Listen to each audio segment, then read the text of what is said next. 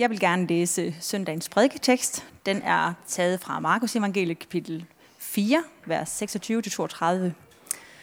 Og der står, Og han sagde, med Guds rige er det ligesom en mand, der har tilsået jorden. Han sover og står op, nat og dag, og kornet spiger og vokser, uden at han ved hvordan. Af sig selv giver jorden afgrøde. Først strå, så aks, så fuld kerne i akset. Men når kornet er modent, går han straks i gang med sejlen, for høsten er inde. Og han sagde, hvad skal vi sammenligne Guds rige med? Hvilken lignelse skal vi bruge om det? Det er ligesom et sinopsfrø. Når det kommer i jorden, er det mindre end alle andre frø på jorden. Men når det er sået, vokser det op og bliver større end alle andre planter og for store grene, så himlens fugle kan bygge rede i det skygge. Amen.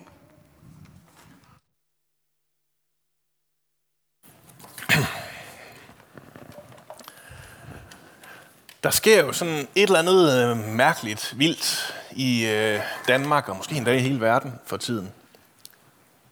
50 procent af, af danskerne, de rapporterer, at de har åndelige oplevelser, åndelige erfaringer.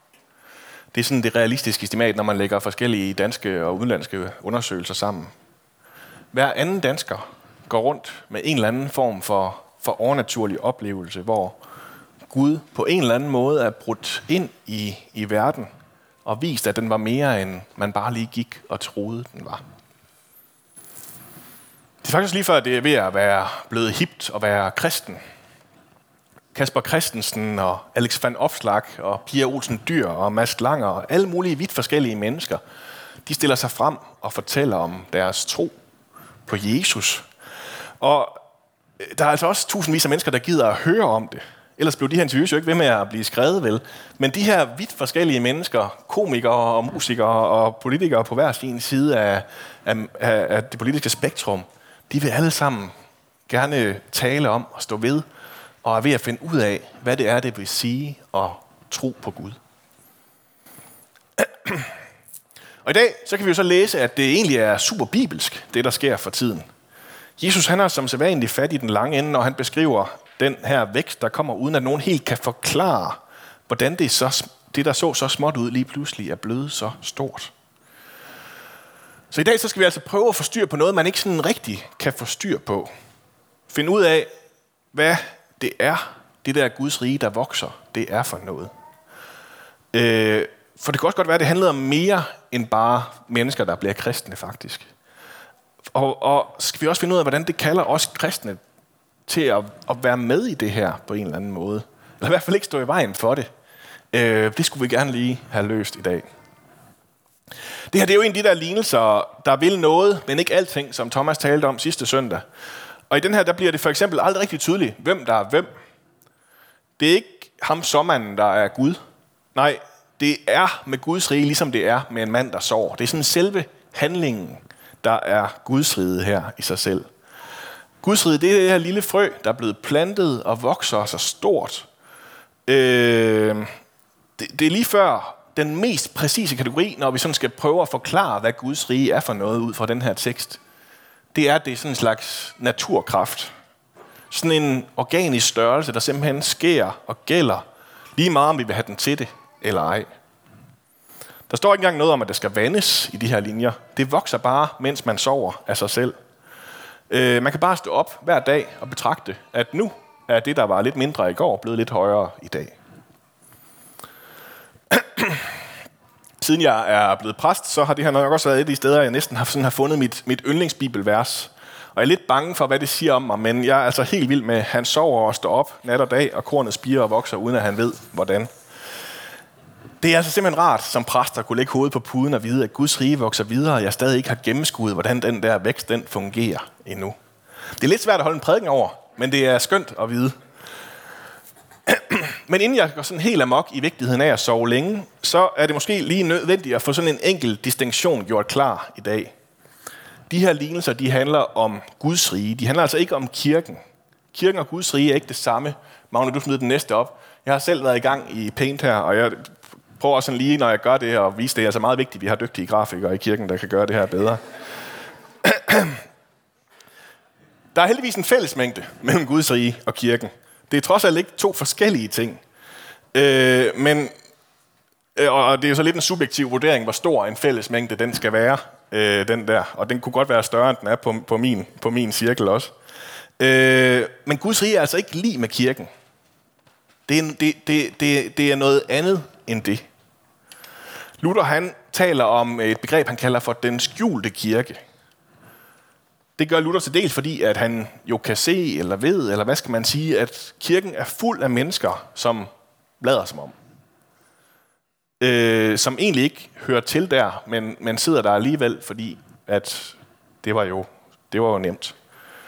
Sådan var det i hvert fald på Luthers tid. Men, men man kan sige, måske er der også sådan et andet problem, som ikke var helt så tydeligt for Luther, øh, men vi som også har lært efterhånden, at dem, der leder kirken, jo kan have en tendens til at glemme, hvad det går ud på at være kirke.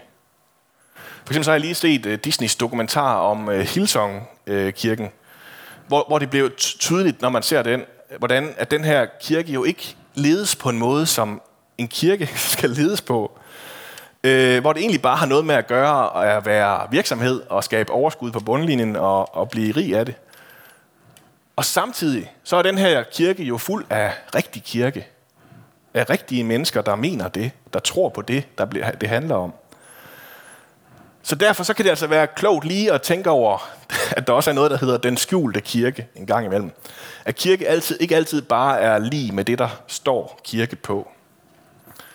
Men Luther han vil egentlig også noget, noget, noget endnu mere, noget dybere med det her billede. Fordi det, der egentlig er Luthers pointe med at tale om den skjulte kirke, det er, at vi ikke kan gøre lige præcis det, jeg lige gjorde lige før. Vi kan simpelthen ikke bedømme, hvem der har Jesus som herre, hvor de er henne. Det er kun Gud, der ved det. Vi er nødt til bare at behandle dem, der siger, at de er en del af kirken, som om, at de er det. Og så på den anden side af cirklen, ikke? også Guds rige. Guds rige er altså igen meget større end kirken. Guds rige, det er der, hvor Jesus er. Og nogle gange kan han jo som sagt være lidt for svær at finde i kirkerne. Øh, så derfor så er han også udenfor. Men først og fremmest er pointen, at Jesus heldigvis ikke er begrænset af, hvad vi formår, eller hvor mange vi kan være til en gudstjeneste, eller hvad vi nu kan tænke, kan, kan begrænse os i, i kirkerne. Gud åbenbarer sig alle mulige mærkelige steder, for alle mulige mærkelige mennesker, på alle mulige mærkelige måder, så man nærmest står som præst og bliver helt forarvet over, hvad Gud kan finde på en gang imellem. Mit yndlingseksempel, som jeg har fået lov at, at opdage, øh, det var et år, hvor vi var på krop, sind og åndmesse med kirken her. Der er vi hvert år afsted øh, en flok fra kirken, og har en stand, hvor vi står og tilbyder at bede for folk der, midt imellem klapperjanter og krystalsælgere. Øh, men det her år, så blev en af håndlæserne ved med at læse i folks hænder, at de skulle gå hen til os og blive bedt for. Øh, og, og at det var den, altså, de, de havde en eller anden sygdom, som det kun var de kristne, der kunne helbrede, eller hvad det var, hun, hun gik og sagde til folk. Og, og det står der altså ikke noget om i mine lærebøger, at en håndlæser kan sende folk til, hen til, til, til Jesus. Øh, og stadigvæk var det jo altså skønt at få lov at være med i det arbejde, som Gud gør. Øh, det er jo lige om lidt. Øh, vi, vi, det er igen om en måned, øh, hvis du vil være med i år. Det er første weekend i marts. Det er Michael Larsen, der leder vores arbejde der, men så er der heller ikke mere skjult reklame for det. Øh, Guds rige er meget større end det, der sker inde i kirken. Det er altså lige det første, vi skal holde fast i. Og så kunne jeg faktisk også godt tænke mig lige at skrue den et nyk mere op. Selvom jeg er lidt nervøs for, om, øh, om det bliver en helt ny prædiken, så om det er en, jeg overhovedet kan finde ud af at holde. Øh, hvis jeg skulle sådan sige, at sådan sætte det helt på spidsen, så sker der jo faktisk ikke noget som helst godt i verden, uden at Gud er til stede. Lige meget, lige meget om, om Gud har været nævnt eller ej. Alt godt kommer fra Gud, er Bibelens radikale påstand. Det er det nødt til. Det er vi nødt til at tale om, for på en eller anden måde, så bliver der ved med at være godt i verden, selvom der egentlig ikke behøvede at være det. Der er, der er ikke nogen naturlov, der kan forklare, at det er sådan, det er. det Darwin kunne observere, det var, at vi æder hinanden, og at den stærkeste overlever. Men på en eller anden måde, så bliver der stadigvæk ved med at være godt også. Kynikere og rationalister og hvad vi ellers har af forsøg på gudløse verdensbilleder, de står tilbage med et forklaringsproblem her. Fordi øh, de kan selvfølgelig bare vælge, at det står uløst tilbage, men, men, men der er et problem. Hvor kommer det gode fra? Hvor, altså, vi kan, ikke, vi kan ikke løse det, hvis vi ikke har Gud. For det, det er jo ikke nemt heller at håndtere, at det gode det bor uden for os selv. At der er noget, vi får, og ikke noget, at, at det er noget, vi får, og ikke bare noget, vi render rundt, og sådan, så falder det stille og roligt ære som pollen, når vi bevæger os rundt i verden. Det gode, det har vi kun, fordi Gud giver os det. Vi har kun kærligheden, fordi Gud har givet os den. Vi har kun mening, fordi vi har fået den fra Gud. Og på en eller anden måde, uden at vi ved hvordan, så bliver den ved med at være der. Vi er ved med at kunne sove og stå op. Der kan være, det bliver dag og nat. Og så er der stadigvæk godt i verden. Så vokser det gode stadigvæk. Og der bliver stadigvæk mere af det, selvom det bliver ved med at se så småt ud, og være det her lille frø, som vi knap nok kan få øje på meget af tiden. Og ja, igen, altså, kirken kan heller ikke finde ud af at, at leve på den her måde. At leve i den her evige modtagelse, hvor vi ikke selv kan bygge det her op, men hvor det er noget, vi er nødt til at få fra Gud dag efter dag. Forfatteren øh, Francis Bufford, han skriver så smukt og genialt om det her. Vi simpelthen lige øh, slutter prædiken af med at få en hel side citater, som I får i, i stykker, øh, fra, fra, fra det, han skriver om det her. Øh, hvad det er, der sker her. Hvad det er, der går galt. Eller hvad det er, vi gør som kirke ind i det her. Hvor svært det er at holde fast i den her kæmpe store, uendelige ting, som ikke er noget, vi kan holde fast i, men som vi er nødt til at, at tage imod og dele ud af. At Guds rige, at Guds nåde får lov at vokse imellem os. Han siger sådan her. I rollelisten af kristendommen mest ødelæggende fejltagelser ligger vores vedholdende behov for at nedgradere nåden. Det er meningen, vi skal se Guds villighed til at hele, til at tilgive, til at absorbere og fjerne skyld, som et ocean, en hav, et hav af kærlighed uden grænser, der utrætteligt banker mod kysterne af vores lille ø af forsigtighed og retfærdighed, der altid inviterer os til at kigge bagom, at begynde forfra, at ture et større og vildere og friere liv. Det var simpelthen ikke sådan, vi selv havde indrettet verden, hvis vi selv havde fundet på den. Vi bliver ved med at prøve at bygge de her øer på forsigtighed og retfærdighedsprincipper, som, øh, som Spofford han taler om, som statsministeren også gør, hvor noget og godhed, de bliver ret så nedgraderet. Men i stedet for at tage imod den her invitation fra Gud til at stoppe op og opdage, hvad det er, der sker, hvad det er, han gør, så selv i kirken kommer vi ret hurtigt til at gøre det her i stedet for. Spofford han skriver videre. Men det er muligt at formindske nåden, i stedet til en slags kom gratis ud af fængselkort, som kun meget sjældent spiller i, man, som kun meget sjældent bliver spillet i et spil, som ellers bare er styret af de samme gamle belønninger og straffe, som menneskelig retfærdighed har skrevet over hele kosmos. Kan, kan, I, kan I genkende billedet, at, at at Guds nåde det bliver sådan et slags kongens fødselsdagskort i Matador, som man skal være meget, meget heldig for at blive trukket fra bunken af prøv lykken kort på et tidspunkt, hvor man faktisk har brug for det. Og det eneste, den så gør, det er, at du kan komme ud og tjene penge og bygge hoteller igen, i stedet for bare at sidde i fængslet og kugle lure. Guds rige, det bliver sådan noget, som kun lige handler om, at vi lige skal ind forbi og have renset samvittigheden en gang imellem – og så går vi ellers bare tilbage og lever præcis det samme liv, i præcis den samme ligegyldighed, hvor vi bare flyder med resten af ugen, som vi ellers ville have gjort.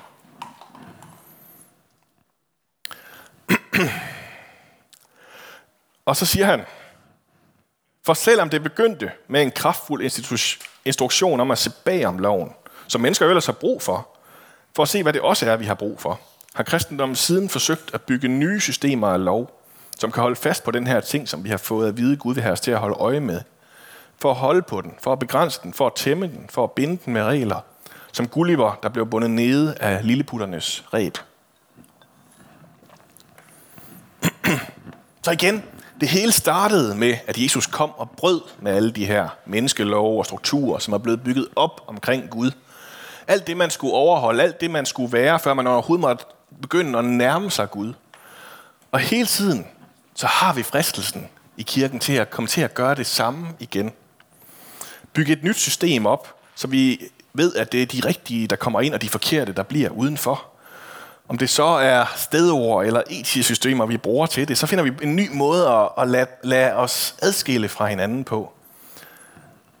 Men hvis man lige sådan zoomer lidt tilbage, så er det som om, at vi faktisk bare er ved at prøve at binde en kæmpe fast med noget småt snor. Det her Guds rige, det er simpelthen en slags naturkraft igen, ikke også? Det kan ikke holdes nede, eller holdes tilbage, eller tæmmes. Det bliver ved med at springe vores begrænsninger. Lad tro og godhed opstå steder, hvor vi på ingen måde synes, det skulle gøre det. Og så er det der lige pludselig alligevel. Jeg slutter af med at sige, selvfølgelig har du den næste, Magne. For noget, der går længere end fairness, er per definition unfair. Og når du tager noget seriøst, så vil den med det samme true med at producere skandaløs unfairness i menneskelige termer. Noget skal tages seriøst. Selvom den er frygtelig unfair og uhåndterlig, så er det altså den, vi lever af her i Guds rige. Inden og uden for kirken, hvor Guds rige er, der lever vi af den her nåde. Og hvis vi så går tilbage til bibelteksten, så, find, så findes den her nåde altså, ikke også? Den bliver ved med at eksistere, selvom vi bliver ved med at prøve at, at bure den inde, uden at vi kan få den til at give mening, eller vi kan få regnestykket til at gå op. Og alligevel så får den en dag så store grene, at himlens fugle kan bygge rede i den. Folk bliver ved med at finde den her nåde. Selvom at de intet havde med kirke eller tro at gøre, så bliver de ved med at finde den og finde hjem i den. Og selvom det ikke passer ind i vores systemer og strukturer, så er det som om, at alligevel bliver ved med at ske. Så det betyder jo, at noget af det vigtigste for os, der er i kirken, det er, at vi ved, hvor lidt vi ved. Hvor meget vi selv er på opdagelse og møder et nyt menneske, som Gud har vist noget af sig selv, som jeg måske ikke engang selv har opdaget endnu. Og jeg er nødt til at gå ind og stå der sammen med det andet menneskes erfaring, sammen med det andet menneskes lidt for mærkelige gudsoplevelse, og, og, og finde ud af, hvordan at det er den samme Gud, vi har mødt. At Guds rige og Guds nåde, det virker lige så meget uden for kirkens rammer som inden for den. Og at vores vigtigste opgave, det bliver at opdage, hvad det er Gud han gør omkring os lige nu. At stå op og se, hvad det egentlig er, der er vokset, mens vi har sovet. Også selvom vi ikke ved, hvordan. Skal vi bede sammen. Gud, tak for alt det, du gør. Alle de mennesker, der møder dig, kendte og ukendte. Alle de mennesker, som står der med åndelige erfaringer, med en tro, som finder hjem, når de finder dig, Jesus. Gud, tak fordi, at dit rige er større end kirken. At den er større end vores bygninger, vores rammer. Gud, også tak for alt det, du faktisk gør her i kirken. Alt det, du bruger os til. Der, hvor dit rige får lov at styre, din nåde får lov at være det øverste princip. Far, tak fordi, at alt godt kommer fra dig. Alt godt. Og far, vi beder om, at vi endnu en gang må gå i seng, når vi kommer der til i dag, og vågne op til alt det du gode, du har skabt endnu en gang. Tak fordi, at vi kan se din den måde, du heler, måden du tilgiver, måden du absorberer og fjerner skyld, som et ocean, et hav af kærlighed, et ocean uden grænser, der utrætteligt banker mod kysterne af vores lille ø af forsigtighed og retfærdighed. Tak fordi du altid inviterer os til at kigge bagom, til at begynde forfra, til at ture et større og vildere og friere liv. Lær os at leve det liv, Gud. Amen.